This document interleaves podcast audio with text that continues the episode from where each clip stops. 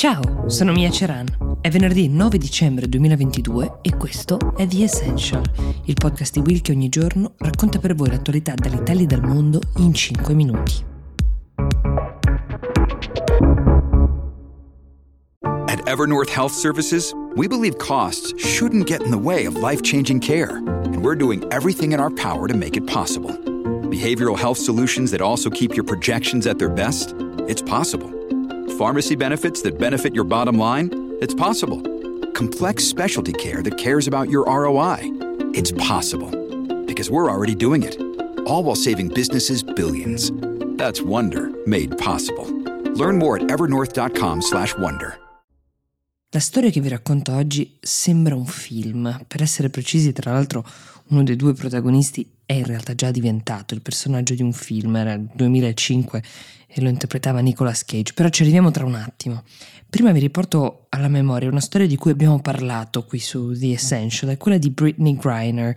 Lei è una campionessa americana famosissima di pallacanestro che come molti suoi colleghi, era solita passare la parte dei mesi di riposo eh, dalla stagione dei cestisti americani, dalla Woman NBA, all'estero, in paesi che pagano delle buone cifre perché appunto i campioni statunitensi si affaccino nei loro campionati. Lo scorso febbraio, a pochissimi giorni dallo scoppio del conflitto tra la Russia e l'Ucraina, lei stava rientrando a casa dopo aver passato diversi mesi in Russia, stava rientrando in America proprio a Mosca, all'aeroporto, viene fermata dopo la perquisizione della sua sigaretta elettronica. Nella sigaretta e nelle ricariche ci sono tracce di olio di cannabis con piccole quantità di THC, ma l'accusa con cui viene arrestata è uh, addirittura contrabbando di stupefacenti su scala internazionale.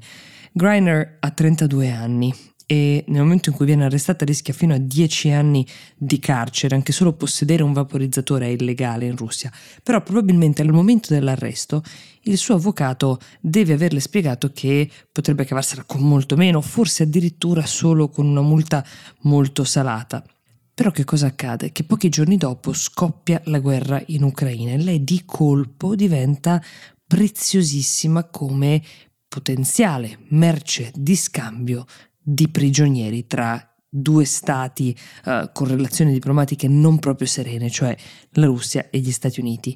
È una pratica comunissima che riguarda le grandi potenze. Spesso mh, mm, diversi paesi hanno nelle proprie carceri dei personaggi cari per vari motivi, diciamo un'amministrazione o all'altra. E così mentre Britney viene chiusa prima in un carcere alle porte di Mosca e poi ancora più lontano in una colonia penale che molti descrivono come una specie di gulag dove non le era permesso interloquire con nessuno, le condizioni di vita erano ben peggiori di quelle delle carceri occidentali che pure sappiamo non essere esattamente civili e dove era costretta a lavorare per lo Stato russo, partono le trattative per il suo rilascio, che però arriverà soltanto dieci lunghissimi mesi dopo, cioè ieri.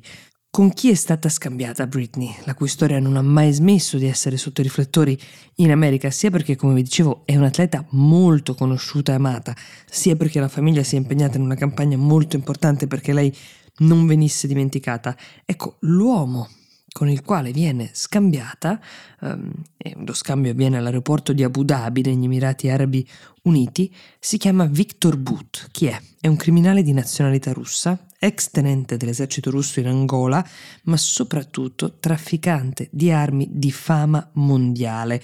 La sua fama in realtà lo precede con il nome di Mercante della Morte. Il film che citavo prima, ispirato alla sua vita, è Lord of War, è un film del 2005. Fino a ieri Victor Booth sedeva in un carcere statunitense, pendeva sulla sua testa una condanna a 25 anni di carcere da scontare per aver armato sostanzialmente guerra in tutto il mondo, dall'Angola, alla Liberia, alla Sierra Leone, ma anche per aver armato i talebani in Afghanistan e Hezbollah in Libano.